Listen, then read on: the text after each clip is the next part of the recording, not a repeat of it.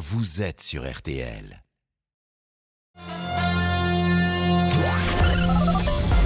Les auditeurs ont la parole sur RTL. Avec Pascal Pro.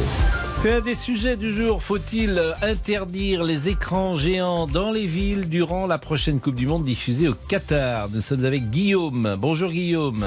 Bonjour Pascal. Bon, en même temps, euh, il fait plus frais euh, en novembre ou en décembre, donc être dehors dans un grand écran, c'est pas la même chose qu'être au... que regarder un match pendant le mois de juin. Absolument, j'aimerais surtout qu'on arrête le cinéma. On est sur, on est sur des villes qui, euh, qui font de l'affichage, qui sont dans la bien-pensance, des villes souvent socialistes. Écolo, Non, parce que Reims, c'est une ville Ah, euh, LR, c'est Monsieur. Robinet. Mais vous avez également Bordeaux, Lille, et effectivement, euh, Paris, à mon avis, Madame Hidalgo euh, va interdire les écrans géants. Mais il n'y a, pas que- il y a pas que ça. Sur les anciens socialistes qui sont maintenant chez LREM aussi. Mm. Donc voilà, on est sur de l'affichage. Euh, S'il fallait se plaindre de la Coupe du Monde au Qatar, là où il y a 2 millions de personnes, euh, Mm. c'est l'équivalent des licenciés en, en France, c'était il y a 7 ans lors de l'attribution. Arrêter C'était même il y a moquer du 12. monde, mais on va en parler avec vous dans une seconde, puisque Céline va rappeler les titres. Adrien Quatennens, désormais visé par une plainte de son épouse, le député de la France Insoumise qui a déjà reconnu des violences conjugales en pleine instance de divorce.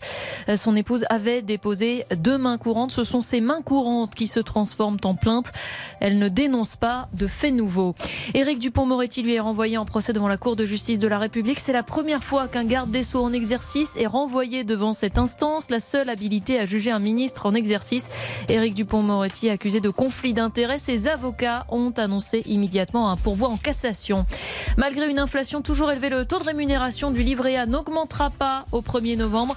Il y aura en revanche une hausse en février prochain. Le taux du livret A qui est aujourd'hui, je vous le rappelle, de 2%. La météo pour cet après-midi. On vous retrouve, euh, Louis Baudin. Bon, vous vous avancez pas, mais vous nous dites quelque chose quand même. Ah bah oui, oui, non, mais je, je peux Ça, dire des c'est- choses. donc ça, je- c'est du lancement. donc je suis un peu On, essaie de se renouveler, Non, Pascal. mais elle, elle a raison, euh, Céline. Il faut. Puis moi, j'ai écouté Pardon, ce qu'il il faut a dit. rester prudent avec la Mais météorologie. prudent. Sur le nord, parce surtout. que parce que la météorologie n'est pas encore une science exacte et qu'on n'est pas encore certain du résultat à chaque fois. Et ça, il Oui, faut qu'on- quoi, à 24 heures, vous vous trompez peu. Hein. Oui, mais là, regardez, pour cet après-midi, dans la moitié nord, je vous ai annoncé de belles éclaircies Mhm. ce matin. Mhm. Bah, c'est un peu long à arriver en Ile-de-France, en Bourgogne, dans le nord-est, où les nuages restent persistants. Donc j'espère que ça va finir par se lever cet après-midi. Mhm. Mais pour l'instant, c'est encore incertain. Dans le sud, là, il n'y a pas de problème, ça s'est levé. Dans le nord aussi, à Lille, on a déjà du soleil. Et puis, en revanche, on avait maintenu quelques nuages entre la Bretagne et la vallée de la Loire. Donc là, c'est moins surprenant si ce ciel reste un peu plus nuageux. En revanche, pas de précipitation. Et puis les températures, 16 à 21 degrés cet après-midi dans la moitié nord. Donc on est à peu près dans des valeurs de saison, 21 à 25 dans la moitié sud. Et demain, Louis? Demain, c'est la même chose. Pareil. Avec un temps sec et ensoleillé. J'espère que le soleil viendra plus facilement euh, qu'aujourd'hui dans la plupart des régions, sauf près de la Manche où on maintient quelques nuages. C'est la même chose pour la journée de mercredi où on aura peut-être un peu plus de nuages dans la moitié nord temporairement, avant du beau temps pour vendredi et samedi, et peut-être le retour de la pluie entre dimanche et lundi prochain. Merci, Louis. Merci Louis Baudin. D'habitude, il y a une petite pub. Mais on l'a eu avant, juste Pascal. avant, Pascal. Ah, mais j'ai pas fait attention, excusez-moi. Je, je souffre parfois Vous êtes de un homme d'habitude. hein. de la- Oui, ça, ça, c'est de l'attention. Merci Louis, merci euh, Céline. Je vois que Patrick Sébastien est déjà là. Il va nous attendre. Il est avec Jean-Michel Rascol, peut-être, euh, qui parce que Patrick a été euh, consultant pour la Coupe du Monde de rugby en 2007 et Jean-Michel Rascol sera avec nous tout à l'heure. Il nous parlera, il nous dira si c'est facile de travailler avec Patrick euh, Sébastien. Et puis Arnaud Mulpa que j'ai croisé également, qui était très présent même et qui est toujours là en régie puisqu'il assurait la rédaction en chef de ce 12h-13h. Il est 13h04. Nous partons avec les auditeurs. Les auditeurs ont la parole. Pascal Pro sur RTL. Lille, Reims, Strasbourg, Bordeaux ont décidé de boycotter la Coupe du Monde en ne diffusant pas les matchs sur grand écran dans leur ville. Les réponses de Paris, Montpellier, Toulouse sont encore attendues. Mais dans ces cas-là, c'est un mouvement euh, qui euh, va sûrement euh, être contagieux. Nous sommes avec Guillaume, Guillaume qui est agent immobilier euh, dans l'Oise et qui regrette, si j'ai bien compris, cette décision. Cette Oui, décision. bien, oui, bien sûr, parce que même si moi j'irais pas voir les écrans géants, je préfère aller dans un bar ou le regarder avec des amis ou en famille. Hmm. Moi, je, je regrette le qu'on qu'on fasse semblant. C'est-à-dire que si on doit se- s'opposer à cette Coupe du Monde au Qatar, qui euh, est, euh, est placée en hiver parce que la finale se déroulera le même jour que, le- que la fête nationale du Qatar le 18 décembre, euh, qu'on que c'est pas en qu'on va pas développer le football au Qatar, qui a autant de licenciés que de population, que nous on a de, licenciés, ils ont de population. Euh, oui, il y a, d'autres choix à faire, mais par contre se plaindre un mois après, en pénalisant les restaurateurs, en pénalisant les euh, ceux qui vendent des goodies, en, pénalisant tout le monde et en pénalisant les supporters qui eux n'y sont pour rien, parce que ce sont des décisions politiques qui ont été prises il y a plus de dix ans, qui ont été prises d'ailleurs euh, en- on va dire que le, j'ai pas entendu à l'époque euh, le gouvernement socialisme, euh, socialiste se, se plaindre de tout ça. Ils étaient plutôt contents. De toute façon, tous les grands événements sont contre l'écologie, si on doit aller plus loin. C'est-à-dire je, que du je moment pense que quand ça a été attribué, c'était en 2010 et euh, c'était la fin du mandat de Nicolas Sarkozy. Du, moment qu'on fait des, euh, des Jeux Olympiques, des Coupes du Monde, des grands événements comme ça, c'est contre l'écologie parce qu'il y a énormément de déplacements, voilà, de toute façon. Donc arrêtons de faire semblant. Là, c'est pas tant l'écologie, si vous me permettez, euh, c'est la construction des stades et les nombres euh, d'ouvriers qui seraient morts, on parle parfois de 6000, et les conditions dans lesquelles euh, ces ouvriers euh, ont été amenés à construire ces stades et comme ils sont traités aujourd'hui. Et c'est vrai, je, vous assure, Guillaume, moi je fais jamais d'évangélisme, mais j'ai lu pas mal de, de papiers sur le Qatar. C'est vrai que tu es remué quand tu lis les enquêtes et notamment les conditions d'hébergement de ces euh, immigrés, souvent euh, des ces Mais, ouvriers, qui sont traités comme des esclaves, qui Mais gagnent l'esclave, 300 c'est pas euros par mois. Je vous assure, c'est Ah mais ce sont des esclaves, Voilà, évidemment. je- ils ont été, ça peut poser question. pas. Mais en ce sont 2010, des on savait esclaves. pas comment seraient construits les stades par définition Mais- quand on a on donné euh, le, Non on la Coupe du Monde au Qatar. Non, mais on connaissait le Qatar. C'est comme, c'est comme moi. Je, enfin, je veux dire, si vous envoyez, euh, si on au Brésil, il y a eu presque autant de morts sur les stades aussi. On sait comment ces, euh, ces, ces dirigeants travaillent là-bas. C'est, on va pas se voiler la face euh, Hmm. pour. Bon, euh, en pour tout cas, convenez aussi que les écrans euh, géants euh, en plein hiver, je suis pas sûr qu'il y aurait eu beaucoup de monde. Ah non, mais c'est pour ça que Parce c'est pour ça qu'il y a qu'il pas va- de, si vous y a pas avez beaucoup de moins, risques. moins 2 degrés, moi je veux bien que vous soyez dehors en train de regarder le match, mais vous êtes peut-être mieux dans un bar avec des amis ou chez C'est vous. ce que je vous ai dit. C'est Oui. c'est pour ça que c'est une décision qui coûte peu cher aux, aux mairies Ouais, qui la prennent. hein. Je suis pas C'est sûr que ce soit les, les grands écrans, c'est c'est quelque chose pour l'été. Alors restez avec nous Guillaume parce que Bruno est là. Mais Bruno est tout de suite, Damien, ou Bruno après la pause Après la pause, Pascal? Eh bien, écoutez, nous saluons Bruno, nous saluons Bru- Bruno, mais nous saluons Damien, bien sûr, qui est là. Nous saluons euh, Monsieur Boubouk. Bonjour Pascal et bonjour à tous. Vous êtes content de rencontrer Patrick Sébastien? Ah oui Pascal. Ah vraiment. Vous vraiment, allez faire une fois, vous allez lui proposer euh, et vous lui- euh, Dites-moi. vos, vos- vos difficultés amoureuses? Parce Ah que c'est un je pense qu'il va me spécialiste. Patrick. Oui, oui, je pense qu'il va Je- me coacher. Bah, eh ben, je pense qu'il pourrait vous coacher. Et puis, euh, je salue euh, Laurent Tessier. Laurent, c'est bien lorsqu'on a un invité, vous qui êtes euh, la euh, l'âme de cette émission des auditeurs depuis tant d'années. Mais c'est vrai, ben, on a hâte en plus. Dans 20 minutes Et, maintenant, et- Patrick et je Sébastien, rappelle le principe. hein, là, c'est là, on se tait complètement. C'est les auditeurs qui posent des questions à Patrick. hein. C'est votre émission. Voilà, c'est c'est l'émission des auditeurs. Moi, je dirais rien du tout. À tout de suite. Pascal Pro, les auditeurs ont la parole sur RTL. Jusqu'à 14h30 Les auditeurs ont la parole sur RTL. avec Pascal Pro. Et Laurent Tessier. Et vous l'avez dit, Pascal, événement ce midi dans les auditeurs ont la parole. Patrick Sébastien sera votre invité dans 20 minutes.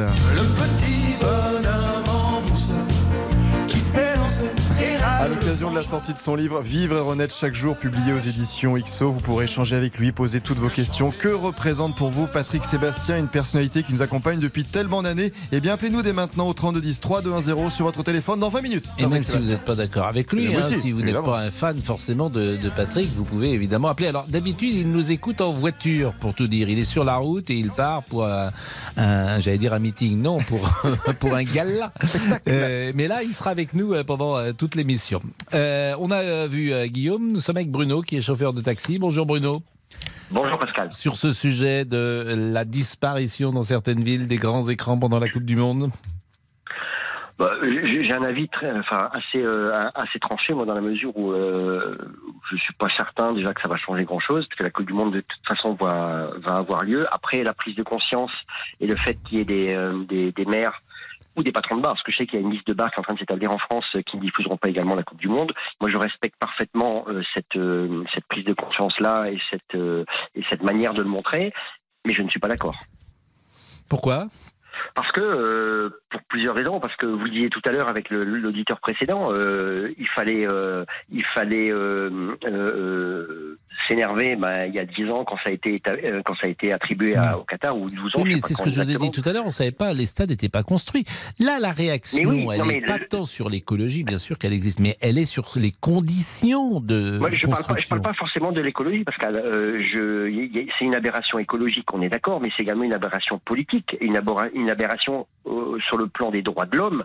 Euh, et à l'époque, le Qatar, euh, on savait très bien que les, les droits de l'homme n'étaient pas respectés. On savait très bien qu'au niveau, au niveau politique, on était dans un, dans Mais un, en Russie aussi, les droits de l'homme ne sont pas Oui, oui, respectés. la dernière Coupe du Monde a eu lieu en 2018. Je suis complètement d'accord. Et- On peut également parler des JO en Chine aussi. Ça, Voilà, c'est pour ça que quand on commence, si on veut parler uniquement à des gens dans le monde entier qui respectent les droits de l'homme, on va pas parler à grand monde.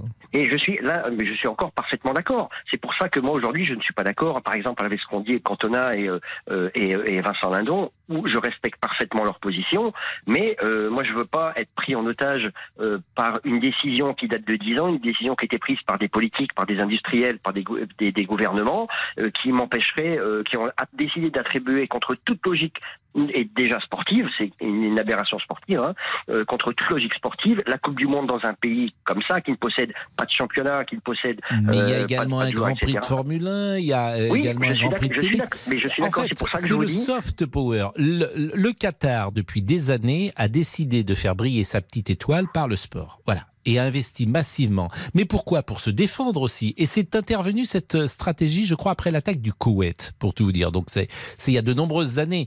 Et le Qatar a dit comment nous, on peut résister? Eh bien, on va résister en investissant massivement dans euh, ces événements-là parce que ça peut nous protéger. C'était ça la stratégie. Oui, c'est un espèce de, de, de, de vernis de respect- respectabilité qu'ils sont en train de, se- chercher à, à mettre sur le pays. Après, euh, Et après, aussi de se protéger, c'est important. Je vous assure, Ouais, l'invasion, l'invasion du Koweït, ça avait été euh, par l'Irak. Hein, euh, ça avait été, ça avait Oui, déclenché ouais. cette possibilité, de, années 90, cette stratégie. ouais. Exactement. Parce Mais, que mais- mais évidemment, moi, ça pouvait arriver au Qatar. Exact, mais c'est- tout à fait ça. Mais euh, moi, la, la- la raison pour laquelle aujourd'hui je ne suis pas d'accord avec les gens, même si je respecte, je ne suis pas d'accord avec les gens qui veulent boycotter euh, le, le- le- cette, cette Coupe du Monde, c'est que euh, ça date de dix- ça date de- déjà de 10 ans. Et puis, comme je vous l'ai dit euh, il y, a, il y, a, il y, a, quelques instants, euh, moi je veux pas être pris en otage de cette décision-là. Moi j'aime le foot, la Coupe du Monde, je la regarderai comme je regarderai les autres Coupes du Monde. Ça m'empêche pas de de, de, de, de, de, de, de- de trouver absolument dé- déplorable la, la, la, décision qui a été prise en 2010. Bon, euh, Bruno, alors Bruno est, est intervenu, Guillaume est intervenu. Voici le temps d'Alexandre. Bonjour Alexandre, qui est entrepreneur, qui habite Metz. Bonjour, votre avis? Bonjour Pascal. Ouais, je vais être original, donc moi aussi, je. Ils boycottent, ok C'est une fausse bonne raison. On, on veut se donner conscience en disant euh, le Qatar, le Qatar. Je prends l'exemple du week-end dernier. Arc de Triomphe, le Grand Prix, c'est le Qatar. Il y avait plein de monde. J'ai pas vu quelqu'un boycotter. Ils ont tous été voir la course. Ils étaient bien contents de voir des shows. Et c'est le Qatar. Voilà. Donc c'est une fausse bonne raison. C'est une fausse bonne raison. On veut se donner bonne conscience. Les droits humains. Donc si maintenant les États-Unis veulent refaire une Coupe du Monde, il faut la boycotter. Il faut la boycotter parce qu'ils sont pour la peine de mort, ils sont contre l'avortement. C'est les droits des hommes, ça aussi. C'est le droit de l'homme. Je- je- J'entends ce que vous dites, mais bon, euh, alors je rappelle en revanche que cinq candidats, euh, cinq pays étaient candidats pour l'organisation de la Coupe du Monde en 2022 l'Australie, le Japon, le Qatar, la Corée du Sud et les États-Unis. Et le Qatar est officiellement désigné comme pays hôte. C'était le 2 décembre 2010. C'est donc il y a Voilà. exactement 12 ans. Donc c'était il y a 12 ans. Donc il y a 12 ans, le Qatar, il était exactement le même que celui d'aujourd'hui. On savait ce qui se passait, on sait ce qui se passe, on connaît leur politique, mais on fait du business. C'était du business. On sait très bien qu'il y a eu des dessous de table. Il y a eu, hein, Monsieur Platini, il était bien content de donner euh, la Ne Coupe dites pas ça, ne dites pas ça, Michel. Dites pas, Michel, qu'il y a eu des, des des sous de table pour Michel Platini parce que euh, c'est faux, tout simplement. Donc euh, ne le disons pas. En revanche, il a été influencé. Alors, euh, je bah le oui, retire. bah Mais- oui, parce que c'est faux. ouais. Il y a eu des conflits d'intérêts. Voilà, on peut dire ça ou pas? Je ne sais même pas ce que vous voulez dire. Le- euh, S'il y avait eu des dessous de table, il l'aurait pas dit. J'ai envie de dire que la naïveté de Michel Platini dans ce dossier, de dire qu'il allait voter pour le Qatar, le disculpe d'avoir été payé par le Qatar. Euh, euh, en revanche, euh, le dossier avec euh, euh, Seb c'est autre chose. Mais sur ce dossier-là, s'il avait été payé, il ne le dirait pas. Il n'était pas obligé de dire qu'il avait voté pour le Qatar. Il l'a dit. Allez, nous sommes d'accord. Nous sommes d'accord. Par contre, effectivement, vous avez parlé de candidats. Bah, on parlait des États-Unis, on parlait d'Australie, des, des pays de foot. Voilà. Donc le Qatar a entre guillemets acheté cette Coupe du Ah, Monde ça, pour l'avoir Ah, chez eux. On est bien d'accord. ça, c'est sûr. Et puis vous achètent parfois des vraies stars hein, aussi, hein, des, Non, oui, pour euh, bien communiquer, bien sûr.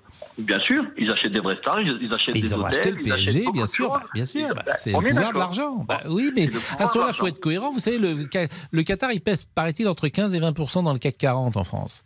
Donc, si vous voulez pas du Qatar, vous le renvoyez. Mais euh, les hôtels, le Paris Saint-Germain, euh, euh, Euro Disney, c'est qui ne s'appelle plus Euro Disney d'ailleurs. Il y a une partie du Qatar qui est actionnaire.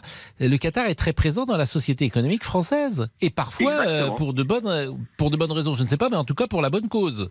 Voilà. Ça fait Donc tourner l'économie française. Donc aujourd'hui, ils sont présents, ils font tourner l'économie française et on veut les boycotter. C'est se donner bonne conscience. Finalement, euh, qui mettent pas d'écran, Hmm. ça va gêner personne. Hein. Ceux qui aiment le foot, ils iront dans des bars, ils font Non, des vous avez raison, c'est de l'affichage. Vous avez C'est Vous avez raison. longtemps qu'on Comme par hasard d'ailleurs, il y a beaucoup de villes, effectivement. Euh, Strasbourg, c'est une ville écolo. Bordeaux, c'est une ville écolo. Lille, c'est une ville de gauche. Reims, c'est le contre-exemple pour le moment, puisque Reims est une ville euh, de droite. Merci en tout cas, Martine Aubry, on Alexandre. n'avait pas de nouvelles d'elle depuis longtemps. Il fallait bien qu'elle revienne sur le devant de la scène. Voilà. Écoutez, c'est vous, c'est vous qui l'avez dit. Hein C'est- c'est- c'est ne pas ne le répétez pas. Ne le Bon, répétez pas. Monsieur Boubouk, d'habitude, il est dans la régie et là, il est venu dans le studio. Pourquoi Bah oui, mais vous savez pourquoi, Pascal? Non. Parce que j'ai une surprise pour vous. Pour moi? Mais oui, on a parlé de Michel Drucker vendredi. Oui. Je vous ai dit que je lui avais fait un poème il y a Oui. quelques années, Oui. qu'il l'avait gardé, qu'il avait apprécié mon écriture. Oui. Vous ne m'avez pas cru, vous m'avez un peu charrié, on va le dire. Non, j'ai dit que son, le poème Non, était non, non, magnifique. vous un petit peu j'imagine. charrié, Pascal. Bon, eh bien, ce week-end, Pascal, je suis allé à la rencontre de Michel Drucker au théâtre Marigny. Il m'a accueilli et il rétablit la vérité. Écoutez. Pascal, il faut pas te moquer d'Olivier. Olivier, je t'en souviens très très bien. Il y a quelques années, il m'a fait un poème, il m'a fait un portrait sous forme de poésie au studio École de France qui m'a vraiment beaucoup marqué. Alors après avoir connu Aragon, euh, Baudelaire, euh, Prévert, maintenant je connais Olivier. Et ça vaudra beaucoup d'argent, les poèmes d'Olivier. Tu verras dans quelques années. Investis sur Olivier, Pascal. Mon petit euh, Pascal, Olivier, lui, il est venu me voir au Petit Marigny. Ça m'a fait très plaisir, donc je t'attends. Trouve un petit moment pour venir me voir. Je joue en matinée, le samedi à 17h et le dimanche à 18h. Je compte sur toi. Je te laisse maintenant avec les auditeurs, ceux qui ont la parole.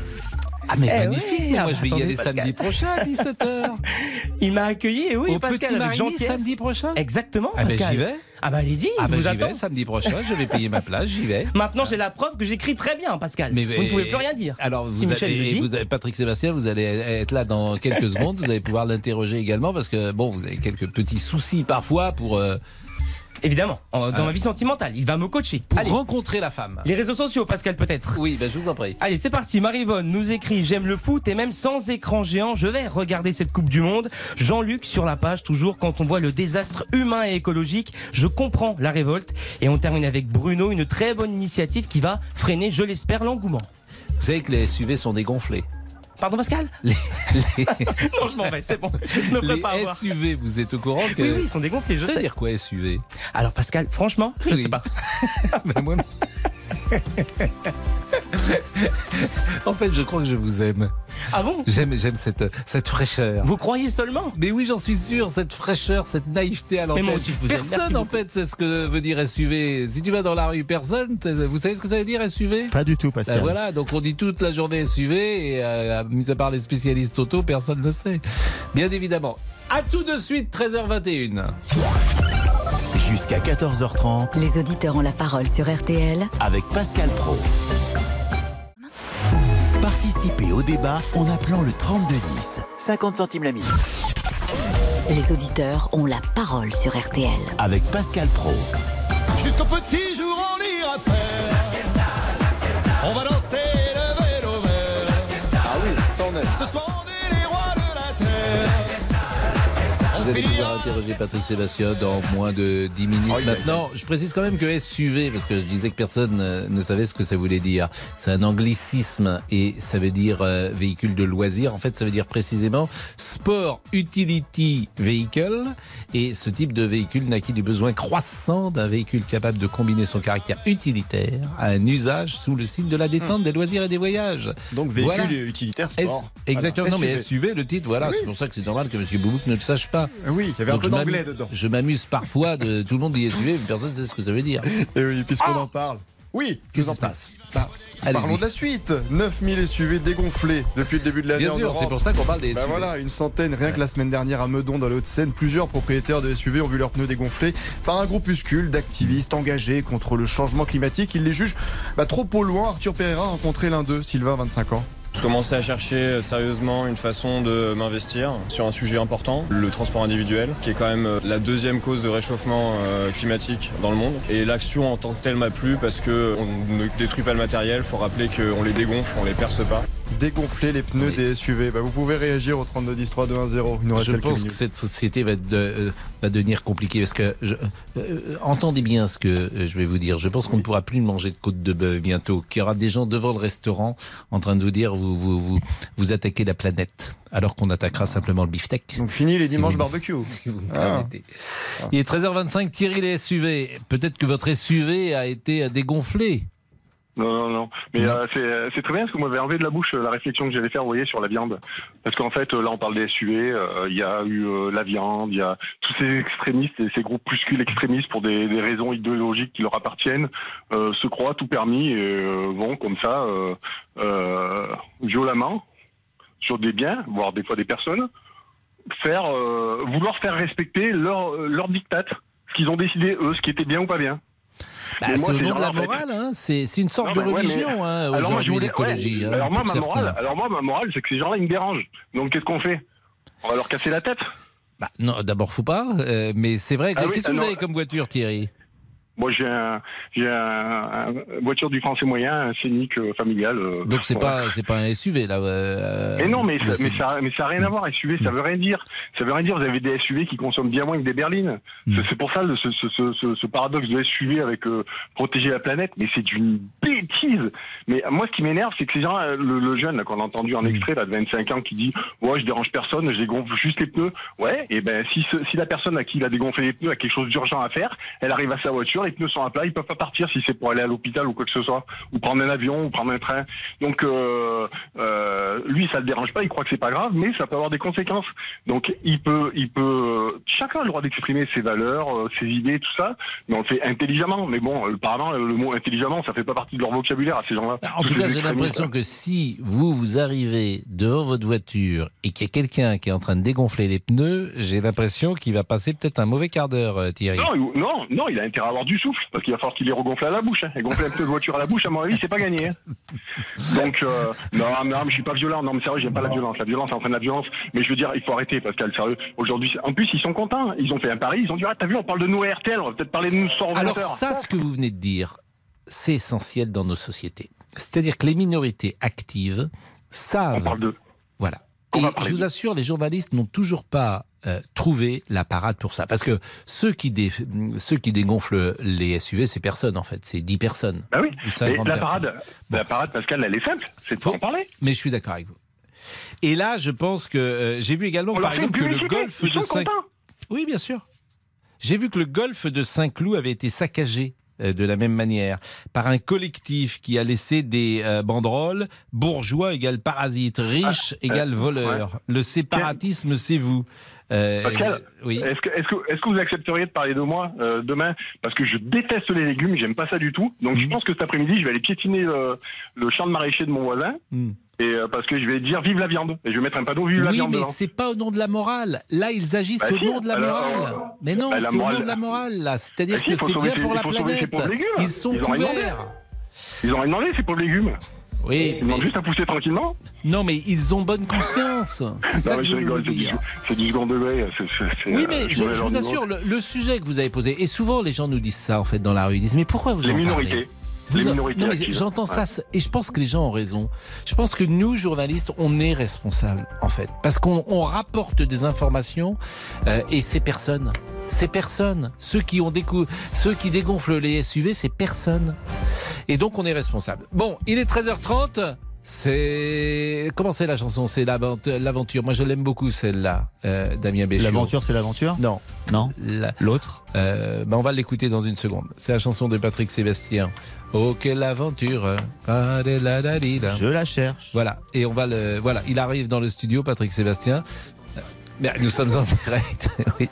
Bonjour Monsieur Sébastien. Euh, Monsieur Rascol qui arrive également parce que. euh, J'étais en, train de- j'étais en train de chercher l'âge que tu avais sur mon téléphone. je suis de 64. Eh oui, c'est ça, on a 10 ans. On a 10 1900. ans. Bah oui, mais bon. J'étais Euh, déjà en colonie de vacances. Monsieur Rascol qui est là parce qu'il a travaillé avec vous, il nous dira comment vous on êtes parlait que, à on était travailler. en train de parler de rugby. Et c'est là on va se taire. Les euh, auditeurs vont vous interroger, ils vont vous poser des questions et pendant une heure vous allez leur répondre. Ça va être sympa comme tout. À tout de suite. Jusqu'à 14h30. Les auditeurs ont la parole sur RTL. Jusqu'à 14h30 Les auditeurs ont la parole sur RTL avec Pascal Pro.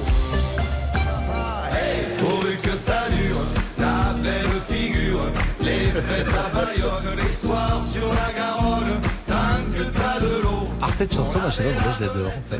Bah, Il y a Et- plein de gens. Il y a mon copain euh, Christophe au Montréal, qui est une plage de, de Saint-Tropez, qui finit toutes ses soirées avec ça. Et c'est interdiction de finir euh, avec autre chose que ça. Est-ce que vous pouvez raconter comment vous avez créé cette chanson? Parce que l'ami Rascol me disait euh, tout Ah, à l'heure que c'était exactement c'était à une à une barrière de péage, je crois. Non, mais c'est des trucs de hasard, tu sais. C'est toutes les chansons, euh, comme les sardines, c'est pareil. C'est un truc de, c'est un truc de hasard qui est arrivé comme ça. C'est parce que mon chef d'orchestre, j'avais fait une super bossa, et j'ai dit elle est belle ma bossa. Il m'a dit oui, mais à 2 heures du matin, les ignans la Seb, ils s'en branlent ta bossa, ils ont envie de chanter. J'ai dit tu veux que je t'en fasse une en 10 minutes là? Et je l'ai faite comme ça. Non, pourvu que ça dure, j'étais vice-président de Bourgoin au rugby, et euh, on était descendu jouer à Montauban. Et je finissais mon album à, Toulouse, c'est à 30 bornes. Hein. Et j'étais avec ma femme, avec Nana, et, euh, et en plus, alors on gagne à Montauban, et en plus ce samedi-là, avec le cabaret, on, on éjecte Star Academy, tu vois donc euh, je suis au péage, j'appelle Nana qui remonte sur Brive, moi je descends mixé sur Toulouse, et je lui dis beau week-end, hein. et Nana elle me fait, ah, avec son accent, elle me fait ah oui pourvu que ça dure. Je fais hop, stop, attends, je te rappelle. J'ai mon magnéto à côté, et entre Montauban et Toulouse, j'ai écrit la chanson, et je suis arrivé, j'ai sauté sur mon guitariste, j'ai dit voilà ce que je viens d'écrire vite, vite. On fait comme ça, et la- chanson populaire, je pensais pas du tout que ça ait cette, cet écho-là, parce que moi, je, je me suis arrêté dans les stations-service, je vois des mecs qui me font la chorégraphie et tout. C'est le, j'ai jamais fait ces chansons pour, euh, pour, pour être chanteur. On s'est fait plaisir. Et on s'est aperçu que ben euh, là aujourd'hui les anniversaires, il y a ma chanson Joyeux anniversaire qui passe partout. Il y a les, les sardines pour mettre l'ambiance, il y en a partout. Les serviettes, le petit bonhomme, la fiesta, euh, même le haka, le faux. Alors haka. je vous coupe parce que c'est les auditeurs qui doivent vous interroger. Et les auditeurs ils sont là. Euh, Ludovic, bonjour Ludovic. Bonjour Pascal, comment allez-vous Ça va très bien Ludovic, vous avez envie d'interroger euh, Patrick et d'échanger Ouais. avec lui. ouais, ouais. Bonjour Patrick. Bonjour Ludovic. Alors voilà, euh, euh, moi ce que ce que j'aime chez vous, c'est votre joie de vivre. Hein, ce que vous nous faites, euh, on oublie tout. Avec toutes vos chansons, tout ça, c'est vrai qu'on oublie tout. C'est c'est que du bonheur. quoi. Non, mais, Non, on, mais vous- on est des mais- saltimbanques. C'est la, Voilà, mission- la ça. de certaines personnes. Je suis un artiste, un saltimbanque, et j'ai fait le choix de, de la légèreté parce que quand j'étais dans ma petite, ça vient de ma province. Et moi, j'ai grandi dans une province où on bossait beaucoup, on n'avait pas de thunes, on n'avait rien. Et le, la fête foraine, le cirque qui passait, le, la fête des moissons avec de l'accordéon, ben, c'était notre soupape. Ludovic, Donc, depuis quand vous êtes fan de Patrick Sébastien? Ah, depuis ses débuts. Oh, Hein, je regardais, je regardais Carnaval, enfin tout ça. Quoi. 84. Voilà. 84. Et, et- et- Et- et est-ce que, vous regrettez par exemple qu'il ne soit plus sur France 2 aujourd'hui? Oui, oui, oui. Oui, parce que euh, c'est ce que je disais tout à l'heure. hein. Euh, voilà, on, on est confronté dans un monde où il faut faire de l'audimat. Si vous faites un bon audimat, vous revenez la semaine d'après. Oui, mais Non, mais- faisait de l'audimat. C'est ça le paradoxe, c'est que ça marchait bien Oui, l'émission. C'est pas pour ça qu'ils m'ont jeté. Ouais, ouais, bon, après, il y a, peut-être d'autres raisons. Mais euh, ouais, ouais, je, vais, je vais vous donner juste un exemple. Moi, c'est, je l'ai pratiqué dans où c'est que je travaillais avant. Voilà. Il y a un gars, j'étais le voir, et je l'ai traité de con. Et je l'ai traité de deux manières. La première manière, c'était vraiment sérieux. Oh, t'es con, toi. Ça y a pas plu. Et la deuxième fois, je l'ai fait à la Patrick Sébastien, je fais quel con celui-là. Et tout le monde s'est marré. Voilà. C'est une façon comme une autre de faire passer un message. mais voilà, mais mais faut, mais Patrick, faut revenir. Mais d'abord, je reviendrai pas parce que la télé a tellement changé. Et puis, c'est pas pour ça qu'ils m'ont viré, je te rassure. Ben justement, ils m'ont viré parce que euh, ils aiment pas les gens comme moi et comme toi. C'est-à-dire qu'ils n'aimaient à la fois pas mon personnage, ce que je suis, et mon public. Voilà, tout simplement. Ce public, ça fait partie de cette. Enfin, on va tomber dans la politique du jour. Hein. Ça fait partie de ces élites en haut qui ont décidé que ce qu'ils pensaient et ce qui, le, ce qui leur valeur à eux était celle qu'il fallait imposer aux autres. Et tout ce qui ne fait pas partie de ça, c'est une majorité de, une majorité de, de, pour moi, une majorité de Français qui sont exclus de de plein de choses comme ça parce qu'ils sont parce qu'ils ont le malheur d'être ordinaires parce qu'ils ont le malheur de faire des anniversaires des fêtes de pas c'est pas des incultes pour ça. Moi combien de fois j'ai entendu ah le mec qui boit du Ricard et qui a casquette c'est un blaireau c'est pas un blaireau, il a peut-être des raisons, il a peut-être des problèmes dans sa vie, il a et puis euh, et puis la légèreté, c'est essentiel. Quand La pause. Quand tu es dans la galère, la légèreté, c'est essentiel. La pause et des questions euh, pour Patrick Sébastien. À tout de suite. Pascal Pro, les auditeurs ont la parole sur RTL. Les auditeurs ont la parole. Pascal Pro sur RTL. serré au fond de cette boîte. Chante les sardines, chante les sardines. Qu'est-ce On qu'on va sait être avec Sandrine dans une seconde, mais sur cette chanson, Patrick vient de me montrer, je n'en croyais pas mes yeux, euh, l'image, une vidéo d'un enterrement d'une femme qui est enterrée avec cette chanson. Ouais, qui C'est a quand même demandé, elle a demandé à incroyable. être enterrée avec ça et je reçois euh, tous les 15 jours des témoignages de gens qui ont l'humour suprême de dire on va être enterré avec cette chanson parce qu'on est au fond de la boîte et, et que ça fait mais je te jure il y a tous les 15 jours il y a un enterrement avec cette chanson là comme quoi c'est bah tu sais au Mexique les enterrements sont gays euh, c'est tout en blanc etc il y a des gens qui ont Il n'y avait pas cette musique pour l'enterrement de la reine d'Angleterre, Ouais, me semble-t-il. Sandrine, Sandrine, bonjour. Bonjour Monsieur Pro. Sandrine, Bonjour, une Sandrine. question et un échange avec Patrick. Bonjour Patrick Sébastien. Bon- bonjour, Alors, euh, déjà Pascal Pro, je voudrais vous demander quelque chose qui est un petit peu particulier qui ne se fait habituellement pas dans l'émission. Vous comprendrez après pourquoi. C'est de donner mon numéro de téléphone à Patrick Sébastien. Et la deuxième chose, de ne pas me couper la parole, comme euh, vous l'avez dit tout à l'heure. Vous allez laisser les auditeurs ont la parole. Alors je voudrais dire deux choses et après je vais poser ma question. Euh, la première, moi j'ai croisé Patrick Sébastien la première fois, j'avais 10 ans dans les couloirs de l'Olympia. Et je crois que c'est lui qui a donné une direction à ma vie professionnelle. C'est assez dingue, mais c'est pourtant vrai. Ce type est un génie, est un extraterrestre et quelqu'un qu'en fait les gens ne connaissent pas. Je vais poser ma question, Pascal, mais je vais dire pourquoi je suis très en colère après France Télévisions, parce que contrairement à ce qu'a dit le monsieur tout à l'heure, c'est pas du tout une question d'audience, puisque ça cartonnait les samedis soirs, et plus jamais le samedi n'a atteint de telles audiences. Je voudrais dire que les arts de la rue et les arts du cirque qu'il présentait tous les soirs font partie de la culture, de notre culture, et que des familles entières qui n'ont pas forcément les moyens d'aller au spectacle pouvaient les regarder. C'était intergénérationnel, c'était tous au fringard, c'était de la vraie culture, et la culture, c'est apaisant quand on peut la regarder en famille. Ça, c'est la première chose. La deuxième chose, je voudrais dire à Patrick, euh, lui qui tutoie tout le monde et moi qui ne tutoie personne, je vais le tutoyer parce que je ne tutoie que les gens euh, pour lesquels j'ai du respect euh, et de l'admiration. Donc Patrick, je vais te tutoyer. Euh, puisque la télévision te boude après avoir fait euh, des audiences de fous et finalement réuni autant de monde devant le petit poste, pourquoi tu ne produis pas de la fiction de qualité, alors tu en as fait un petit peu rapidement il y a quelque temps, mais pourquoi tu ne produis pas de la fiction, de la vraie fiction populaire, avec des thèmes populaires et universels comme tu sais les faire, puisque c'est ta vie. Euh, voilà, les gens connaissent ta vie, devraient te lire plus souvent parce qu'ils verraient que les gens qui s'intéressent à toi et qui pourraient t'aimer euh, ne sont pas forcément des gens qui boivent du Ricard euh, devant le haut vent du camping, même si j'ai, euh, je, je ne, je ne juge pas ces gens-là plus que d'autres. Moi, je ne bois pas de Ricard, je ne fais pas de camping et j'adore ton écriture. Moi non plus. Voilà. Et donc, je voudrais dire pourquoi tu fais pas de fiction? Alors, moi, je suis de la Corrèze, comme toi. Tu vois, là, je me suis arrêtée sur une aire d'autoroute. Je vais à Obja. Je suis entre Paris et Obja. Mmh. Que je connais bien. Euh, ah bah oui, forcément. Tu vois, moi, je suis pion au lycée du- agricole, là-bas. Voilà. Alors moi, je suis du Saillant de Voudzac, mais j'habite Paris. Ouais, je connais bien. Puisque, puisque je suis dans les médias. Et je dois dire, grâce à toi, mais pas parce que tu m'as aidé, tu ne le sais même pas, mais parce qu'un jour, un type extraordinaire qui évoluait dans ma famille et qui s'appelait Olivier Guillot et que tu aimes, Oh oui. et que tu aimais et que j'aimais par-dessus Plus tout. que tout. Euh, voilà, m'a mis Patrick Sébastien sur ma route dès mes 10 ans et j'allais, je crois, la première fois, c'était, tu faisais la première partie de Michel Sardou. Ouais, c'était en 76. Et, et Voilà. Olivier, il faut préciser Et- qu'Olivier, c'était mon frère, c'était mon, je pas mon, mon frère et demi, qui s'est tué en voiture. euh, Il chantait d'ailleurs, euh, viens boire un petit coup à la maison. Mais c'était mon ami, surtout. On s'était connus à l'école à, à, à Brive. Ça me, ça me touche beaucoup. Tu me files les larmes aux yeux de me parler d'Olivier. Voilà. De mon bon Je- je- Olivier.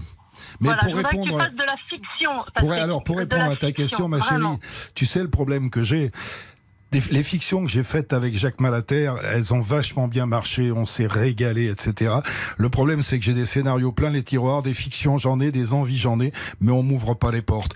Euh, la, la télé publique, on a fait trois fictions qui marchaient très très bien, et ils m'ont, ils m'ont très, la quatrième que j'ai amenée, je vais te raconter un détail, ça va te situer l'esprit. La quatrième que j'ai amenée, je suis tombé sur un mec qui m'a fait une leçon de fiction. Tu sais, ces mecs qui sont dans des bureaux, qui connaissent rien, mais qui décident, et qui m'a humilié pendant dix minutes en me disant que ce qu'on faisait, c'était pas bien. Et quand je suis parti dans le couloir, il m'a rattrapé, il m'a fait tu boudes. J'aurais dû lui en mettre une grosse dans sa gueule, et je l'ai pas fait parce que j'étais dans les couloirs de France Télévisions. Mais si tu veux, pendant tout ce temps-là, toutes ces dernières années, j'expliquais ça à Pascal le jour sur l'émission de télé, on m'a traité un peu comme les pervers narcissiques traitent les nanas, en m'humiliant un maximum et en faisant même douter de moi. Alors les fictions, bien sûr que je les ai. Je dis pas qu'elles seront bien. Je voulais juste qu'on me donne la chance de pouvoir les réaliser, effectivement. Mais pour l'instant, personne ne me dit, bah tiens, voilà. C'est pour ça que j'aimerais trouver, euh, je lance un appel. S'il y a une mécène ou un mécène qui veut m'aider, non pas à me donner de l'argent pour m'acheter un château, hein, mais à, à fabriquer ce que j'ai écrit, je serais partant. Voilà. En tout cas, ton témoignage me touche énormément. Euh, tu m'as parlé d'Olivier. Il y a Nicolas de Taverneau qui vous écoute ici. Vous êtes sur Ouais. l'antenne, vous pouvez lui demander. Bah, moi, des- des- je suis sûr qu'en en plus ces téléfilms, ils ont marché. Mm.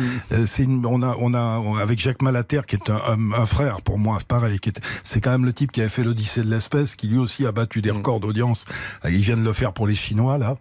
Euh, donc euh, non, mais ça me touche beaucoup. Mais la télévision maintenant, c'est loin de moi. C'est vrai que ce que j'aimerais, effectivement, tu as raison de poser la question, c'est faire des, parce que des fictions, j'en ai plein, hein, euh, qui sont abordables. Voilà.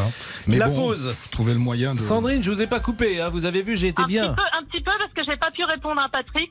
Et lui puis, dire attends, que les je- gens, les, les- les gens dans les bureaux, attends, attends. dont- les gens dans les bureaux dont il parle, j'en ai fait partie. Alors il doit y avoir des gens bien qui savent lire les scénarios. Ben, j'espère. Donc Patrick, appelle-moi. Après Jean-Alphonse Richard, bien sûr, parce que je ne vais pas te priver de Jean-Alphonse Ah oui, Richard. bah non, surtout pas.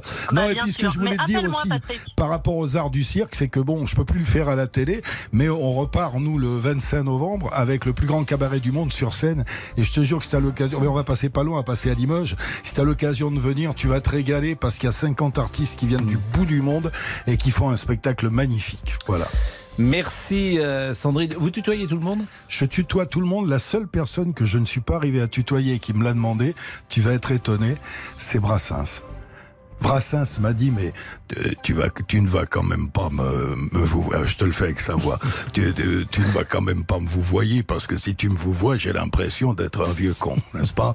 Alors essaie de essaie de me tutoyer et j'ai dit je suis désolé monsieur Brassens je peux pas par contre je tutoie tous les autres les présidents Les présidents, tout le monde. Emmanuel Macron, tout vous le monde. Ouais, je tutoie tout le monde. C'est, c'est, ça, ça choque des fois des gens que je tutoie tout le monde, mais c'est enfin le tutoiement, c'est dans ma, Mm. c'est dans ma nature. À part Brassens. Bon, on marque euh, une pause et puis on va parler avec Jean-Michel Roscoe. Il était facile à gérer en 2007 quand il Formidable, était authentique. consultant Authentique.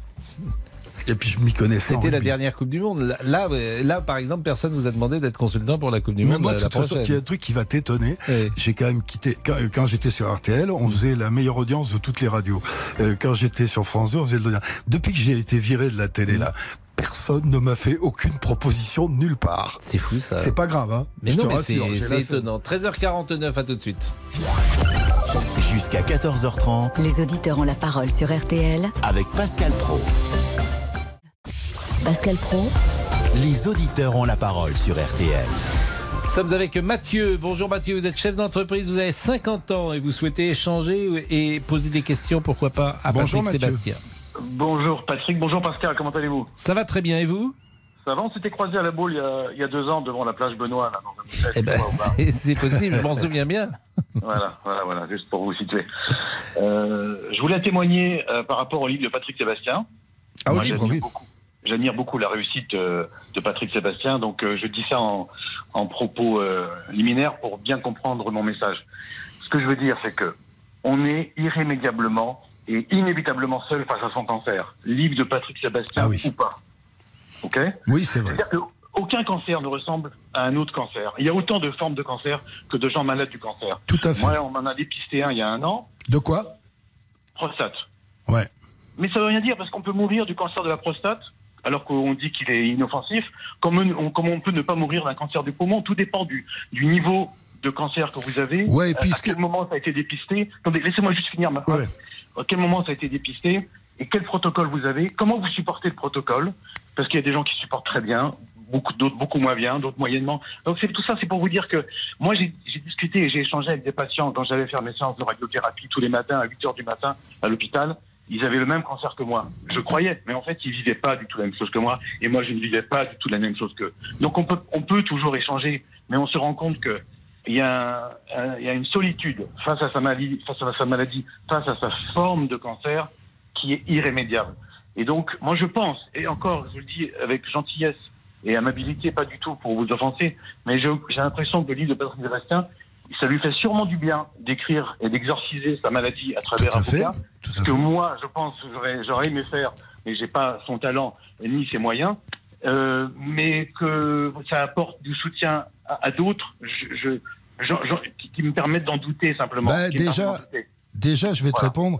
Déjà, dans le bouquin, je pense que ça apporte du soutien, mais ça, c'est mon avis personnel. hein. Je, Je pense que pas. ça apporte du soutien à d'autres. Déjà, de, déjà, le simple fait de dire, quand on vous annonce un cancer, ça veut pas dire vous êtes mort. Mhm. Déjà, tu le sais ça.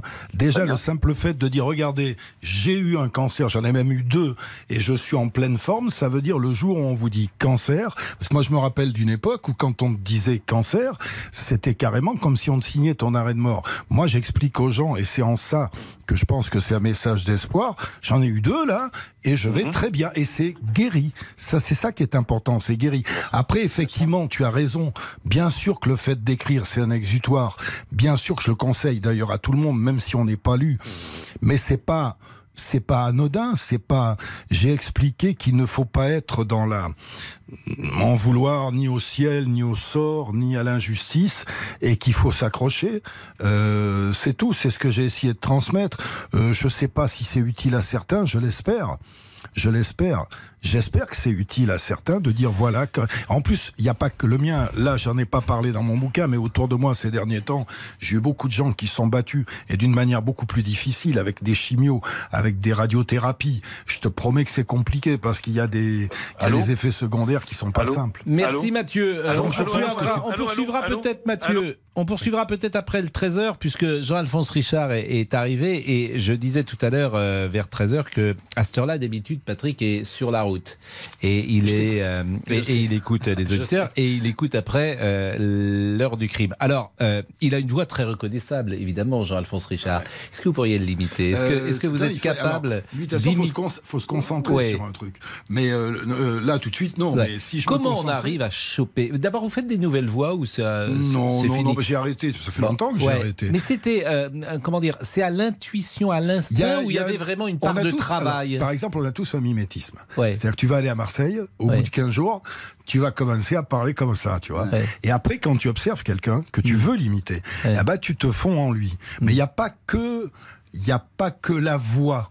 Il y a les Il y a autre gestes, chose, oui, il y a le ça, je- je regard qui va ouais. te, qui va, moi je peux te faire, euh, t'as entendu quand je te faisais Brassens tout à Mm. l'heure, je peux te tenir la voix de Brassens complètement, mais il y a des, des manières de placer ma voix dans ma gorge. qui Mais même le visage, on et, et ton visage change et, ton, Oui. et, ton- et par exemple Bourville, Hmm. euh, Bourville, il avait des mains très larges comme ça, donc euh, pour l'imiter, je, je suis obligé de, de, de reproduire un peu les gestes et puis de Mais- rentrer. Est-ce qu'il faut aimer la personne Pas forcément. Pas for- mais c'est vrai que moi, c'est venu beaucoup de l'admiration. Ouais, de j'aimais bien quand l'admiration vous faisiez Paul Prébois. Ouais, Ma maman, maman. mais parce que c'était un être rare, C'était quelqu'un de gentil, de, de très, qui disait toujours saleté de genre, très intelligent, lunaire.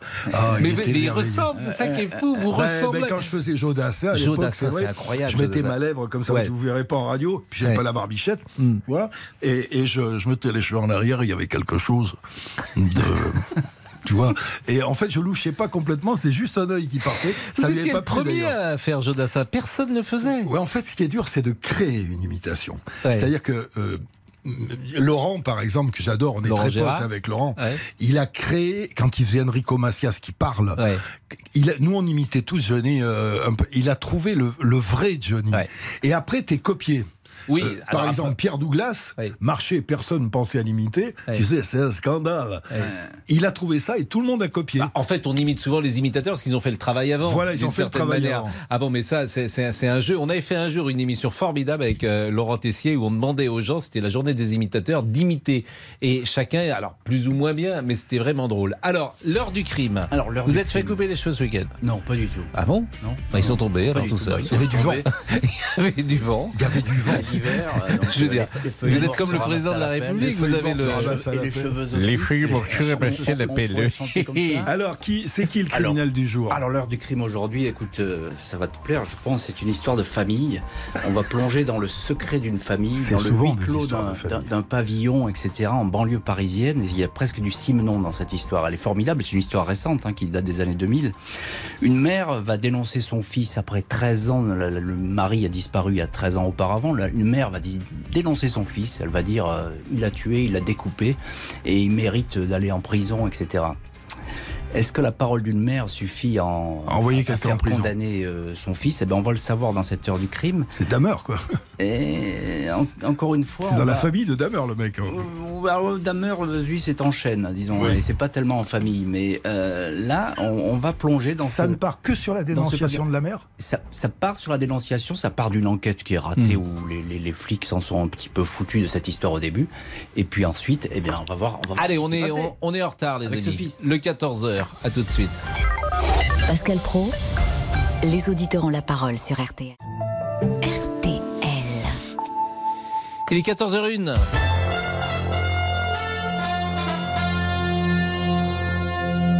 On est en un poil en retard, mais euh, Agnès Bonfillon est là pour le rappel des titres.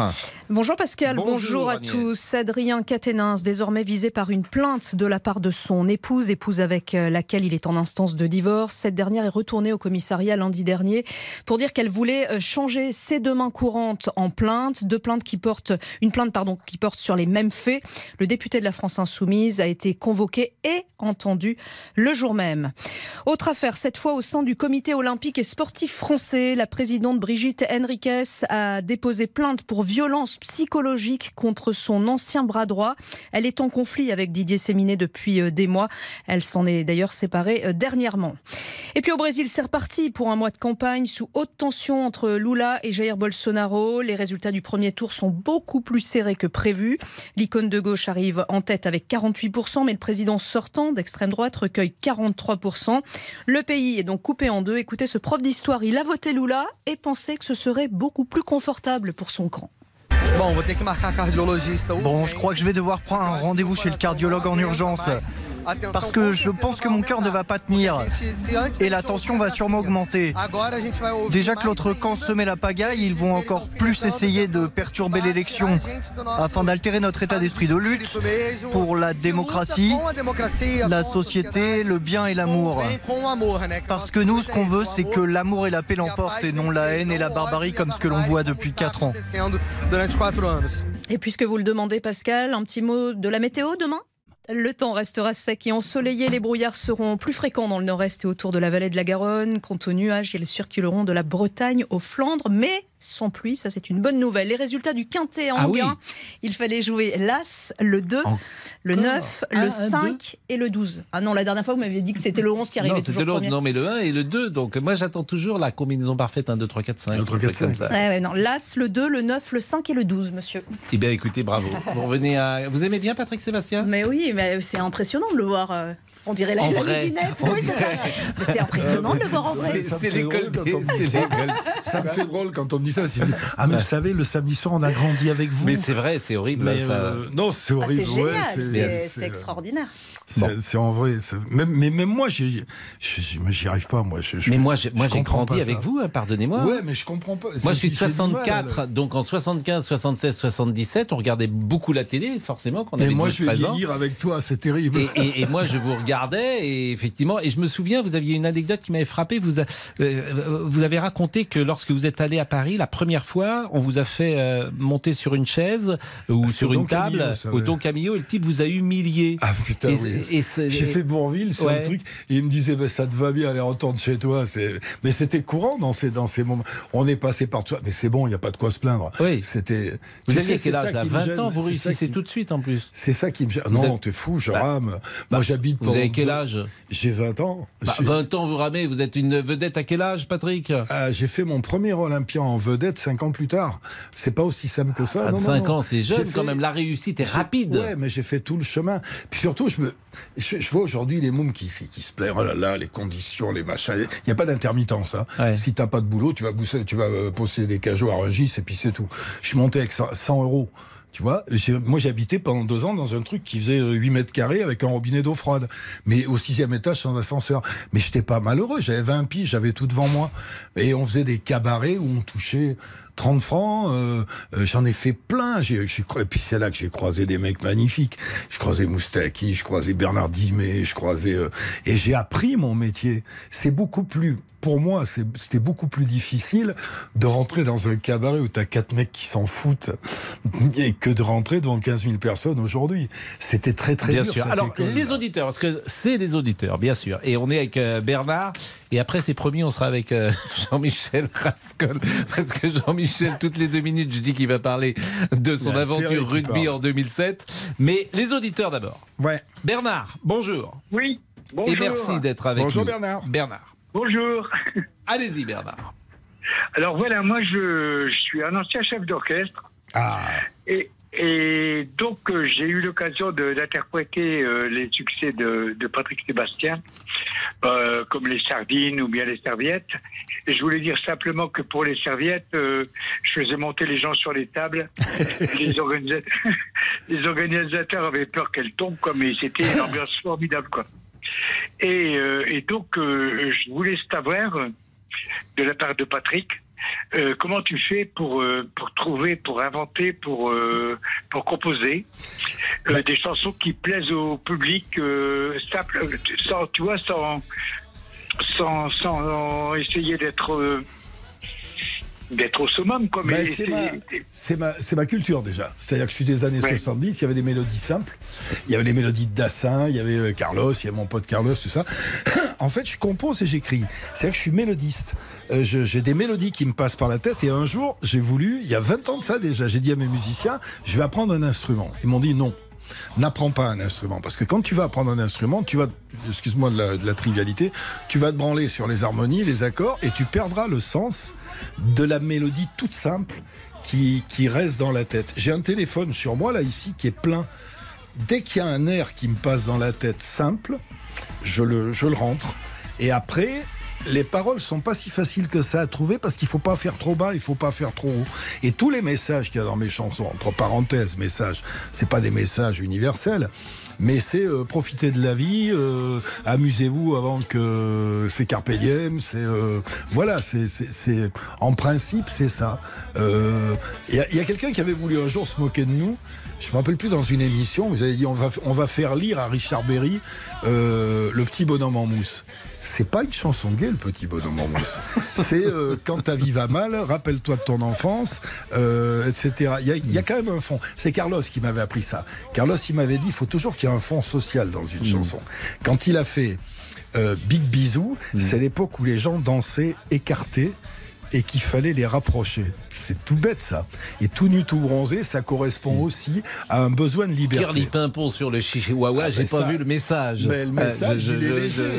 Bah, je ne toute l'ai la- pas. euh, la on peut le réécouter, oui. C'est pas. Attends, quand je dis message, je- attention, voilà. c'est pas un message philosophique. Bon, l'ami, l'ami euh, Rascol, Ah. euh, vous avez travaillé donc en 2007.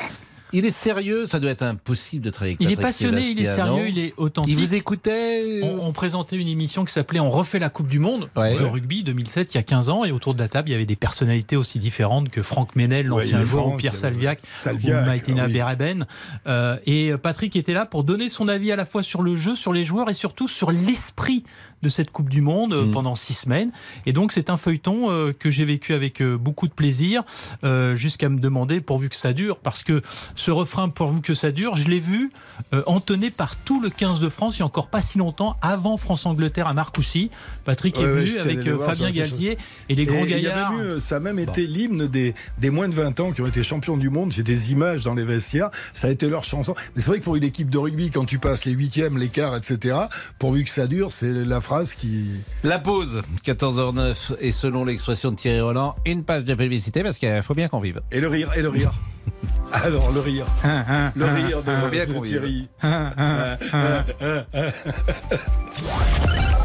Jusqu'à 14h30 Les auditeurs ont la parole sur RTL. avec Pascal Pro. Les auditeurs ont la parole sur RTL. Avec Pascal Pro.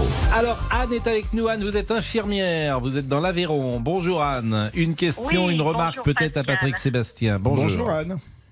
Bonjour Patrick. Bonjour. Alors, je suis votre émission là et je suis quand même, je suis gênée parce que j'ai le sentiment que vous êtes en train d'utiliser votre notoriété publique Mmh. pour euh, crier euh, ne vous faites pas vacciner, euh, euh, je suis anti-vax. Alors, pas moi dit je ça. vous respecte. Je- attendez, je- attendez, attendez, je vous arrête. Ah, laissez suite. terminer, Anne. Et puis Attendez. moi- non, laissez terminer juste un Anne d'abord. Je suis anti. Je n'ai jamais dit que j'étais anti-vax. J'ai même dit dans la dernière mission que j'ai faite, je ne suis pas anti-vax. Allez-y, continuez. Non, moi ce que je, Je veux bien que qu'on je parte sur des trucs, mais qui sont vrais. non, non mais, non mais je, je, Je suis pas ne anti-vax. Je vous le dis. Je ne souhaite pas. D'accord. Alors moi j'avais compris que vous aviez une position anti-vax. Ah oui, mais oui, mais non. vous personnellement. Alors Anne, attendez, je précise. Je vais Euh, vous expliquer. Je précise. si Dans vous vo- voulez, je non, vous non, non. Patrick, attends deux secondes. Ouais. Dans votre bouquin, vous dites, et c'est vrai que c'est tendancieux, vous dites depuis que j'ai été euh, vacciné, euh, j'ai une prostatite, j'ai ceci, j'ai Oui. cela, etc. Donc on- il y a un climat de- de- autour de ce que vous avez dit où on Et j'ai dit que j'avais un doute. Oui. bon. C'est-à-dire que je, je, je Mais précise. laissons je précise- d'abord, voilà. Non, je précise parce qu'il faut que ça soit clair. Oui, J'ai fait le, les- le simple fait de le dire. euh, J'ai fait a les trois vaccins parce que Bon. j'avais confiance. J'ai Bon. fait les trois vaccins. Bon. Et, et, j- et derrière, il se trouve que j'ai eu des trucs et j'ai dit que j'avais un doute. J'ai pas dit que Laissons j'affirmais. terminer Anne c'était et, lié. et, et- et- et après euh, je vous donne la parole. Anne, c'est à vous. Oui. Simple, non, simplement, moi je respecte euh, le fait que Patrick aujourd'hui dise j'ai un doute parce que j'ai eu des vaccins et depuis j'ai des, euh, des, des, des troubles du, des troubles du métabolisme. Voilà, on va dire ça comme ça.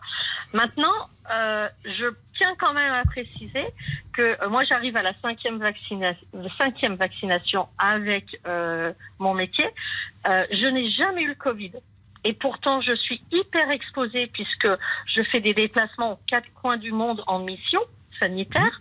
Donc, je suis dans des avions, je suis dans des transports en commun, je, vais partout. Je n'ai pas du tout attrapé le Covid. D'accord? Maintenant, c'est pas pour ça que je conseille quand même la vaccination. Et je pense que vous avez peut-être déclenché des troubles du métabolisme, mais est-ce que c'est quand même pas des choses qui étaient latentes et qui étaient en train de se Qu'est-ce déclencher que, je qu'est-ce que je suis en train de vous dire? Je suis en train de vous dire que je ne sais pas, mais que j'ai un doute. Quand on a des analyses qui sont nickel et que juste après le vaccin, on se retrouve avec euh, du diabète, etc., on ne peut pas s'empêcher de se poser la question. Je donne pas la réponse, je pose la question. J'ai juste expliqué une chose, c'est que dans n'importe quel médicament, comme le doliprane, mais le médicament le plus inoffensif du monde, vous avez des effets secondaires euh, sur le papier. Comme Et là, on nous a fait un truc en nous disant, ce que vous dites là, il y a, vous, êtes, êtes en train de me dire, il n'y a pas d'effet secondaire. C'est ça que vous êêtes en train de m'affirmer. Non, alors je serai jamais affirmative. Ne euh, C'est pas qu'il n'y a pas d'effet secondaire, mais qu'est-ce qui dit que, par exemple, Rien. si vous aviez des très bonnes analyses auparavant, qu'est-ce qui dit Mais est-ce qu'il est possible pour vous qu'il y ait des effets secondaires? Est-ce qu'il est possible Je crois qu'aujourd'hui, personne n'est en mesure. Non, mais il y en a de des effets dire. secondaires sur le vaccin, mais pas a. davantage que sur euh, d'autres vaccins. C'est ce qu'il faut dire. Oui, mais en revanche, c'est vrai que. plus. Et Mm. puis, aujourd'hui, il ne faut pas oublier qu'on a quand même 11 vaccins obligatoires en France. On a celui-ci qui ne l'est pas. Euh, je souhaite qu'on n'en arrive pas à une obligation vaccinale, hein, parce que je pense qu'il faut laisser le libre choix à chacun de décider de sa santé et de voilà. Euh, maintenant, euh, à titre personnel, On l'a eu l'obligation vaccinale. et mais Non, euh, Patrick, mais c'est non, il n'y avait pas d'obligation vaccinale, mais en revanche, si vous n'étiez pas vacciné, vous ne pouviez pas aller au cinéma, vous ne pouviez pas faire Voilà. grand-chose. Donc Vous ne c'est euh, on en va dire, normalement. Voilà. Bon, merci Anne, j'ai bien compris. Et euh, Patrick, effectivement, euh, c'est un Non, mais je sujet veux bien, très parce que c'est sensible. important. Non, mais c'est un sujet sensible, point sensible. disons-le. C'est un point sensible. J'ai jamais dit qu'il fallait pas. Moi, j'ai même été le premier quand je me suis fait vacciner à dire aux gens faites-vous vacciner parce que mes toubib, je fais pas sur les réseaux sociaux, mes toubib. Maintenant, de notre côté, j'ai entendu des choses. Alors, ça va peut-être faire hurler certains, puis il y en a d'autres qui vont peut-être t'appeler pour dire c'est vrai. Moi, j'ai près de moi des gens de certaines catégories médicales. Ça va de kiné à des sages-femmes à qui on a envoyer des mails en leur disant si quelqu'un vous dit qu'il y a des effets secondaires, que ce sont les effets secondaires du vaccin, dites-lui non, sinon vous risquez de, on risque de vous faire passer pour des charlatans. Euh, je suis désolé, c'est ce qu'on m'a rapporté, c'est ce que j'ai vu. Euh, je- voilà, c'est tout. Je dis, j'ai rien contre, mais je t'explique une situation Françoise. qui est, qui existe. Autre sujet et autre question peut-être avec Bonjour Françoise. Pascal. Alors, Bonjour petit, Françoise. Petit aparté, j'ai le même doute. Point final. Ouais, ok bon. Voilà. Hein C'est un doute. bonjour, bonjour Patrick. Bonjour.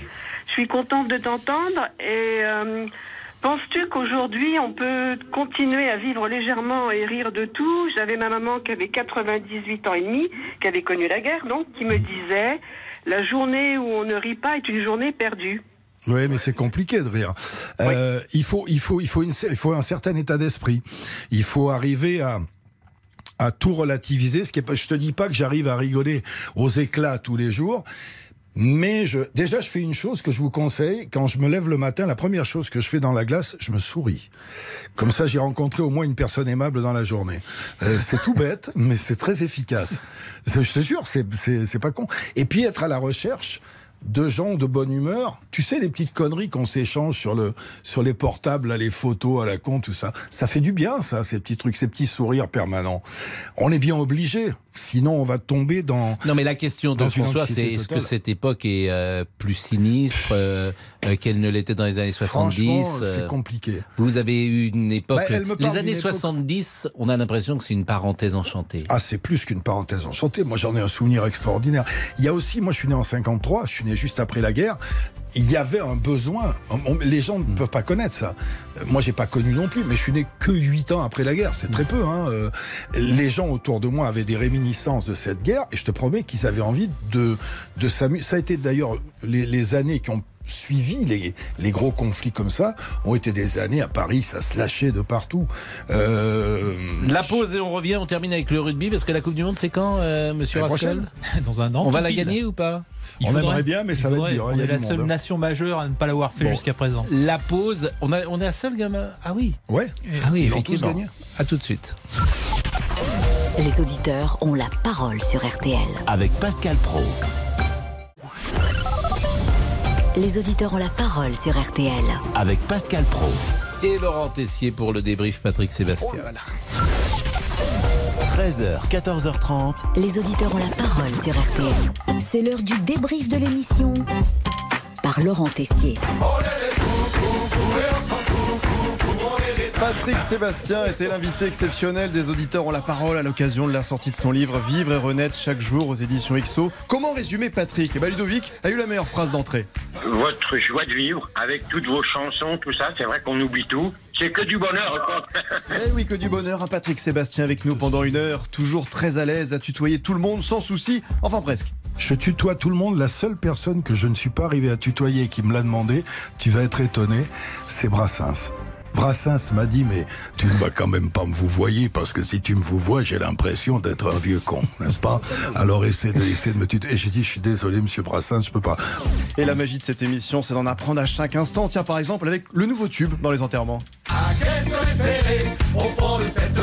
Je reçois euh, tous les 15 jours des témoignages de gens qui ont l'humour suprême de dire on va être enterré avec cette chanson parce qu'on est au fond de la boîte et, et que ça fait. Mais je te jure, il y a, tous les 15 jours, il y a un enterrement avec cette chanson-là.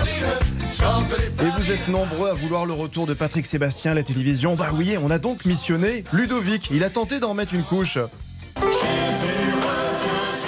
Mais Patrick, faut revenir. Mais c'est faut pas. non. D'abord, je reviendrai pas parce que la télé a tellement changé.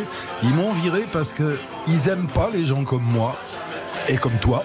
C'est-à-dire qu'il n'aimait à la fois pas mon personnage, ce que je suis, et mon public. Parce que Patrick Sébastien, c'est presque 50 années de télévision, vous a toujours connu, on a grandi avec vous, pas seulement avec vos chansons, parce qu'au départ, dans l'une de vos premières télés, bah, vous étiez plus dans l'imitation de Valérie Giscard d'Estaing, c'était sur Limousin Actualité en 1975, vous aviez 21 ans. Bonsoir madame, bonsoir mademoiselle, bonsoir monsieur. L'Auvergne qui chante, huitième année de succès, premier. Très bonne imitation, très crédible. En 1981, c'est encore plus bluffant. Gaston ah, Gaston Regardez-moi enfin je dis Gaston. Louis de Funès, oui Je vais vous regardez-moi. Voilà, je voulais vous poser des questions pour le journal Le Provençal. Qui est Et votre Patrick le tient très bien, Louis de Funès. Et aujourd'hui, vos chansons festives rassemblent, donnent le sourire. Bah oui, à mes 18 ans, en 2004, avec toute la famille dans la salle municipale, il y avait cette chanson à l'apéro. hein. fait tourner les serviettes comme des tout le monde debout sur les chaises, même la mamie. Et même dans les soirées du jeudi à la fac, bah qu'est-ce qu'on écoutait avec les amis nantais pour se chauffer avant d'aller en boîte de nuit Bah ou le samedi à 1h du matin pour relancer la soirée. de ces Ça c'est efficace. Et à chaque anniversaire chez mes parents. Bah oui, j'ai eu le droit pendant des années à se réveiller chaque 23 août avec ma mère. Et si certains osent nous dire que c'est ringard, c'est beauf, bah on a envie de leur répondre. Ah oui. Vos chansons parlent tout simplement de la vraie vie, qu'on nous laisse notre joie de vivre, notre envie de nous marrer, de faire la fête tous ensemble. Petit jour, on ira faire. Et la fiesta, vous pouvez la faire. hein. Certains l'ont peut-être oublié trop vite. Vous êtes entré dans le Guinness des records pour un record d'audience de toute la télé française hors football. C'était le grand bluff avec près de 18 millions de téléspectateurs en 92. Alors la télévision pour vous, c'est peut-être fini? Depuis que j'ai été viré de la télé, là, personne ne m'a fait aucune proposition de nulle part.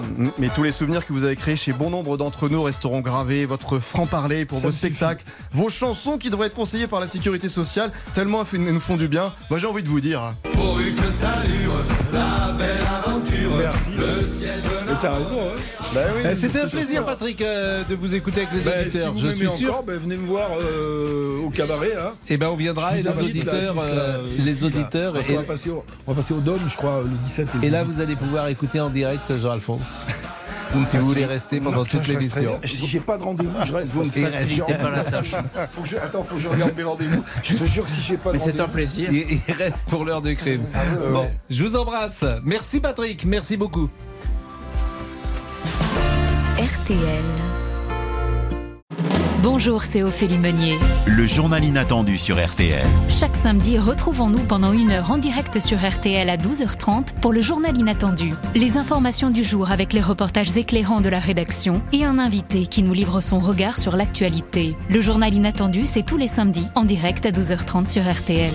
Vous avez manqué une émission? Retrouvez-la sur rtl.fr et l'application RTL.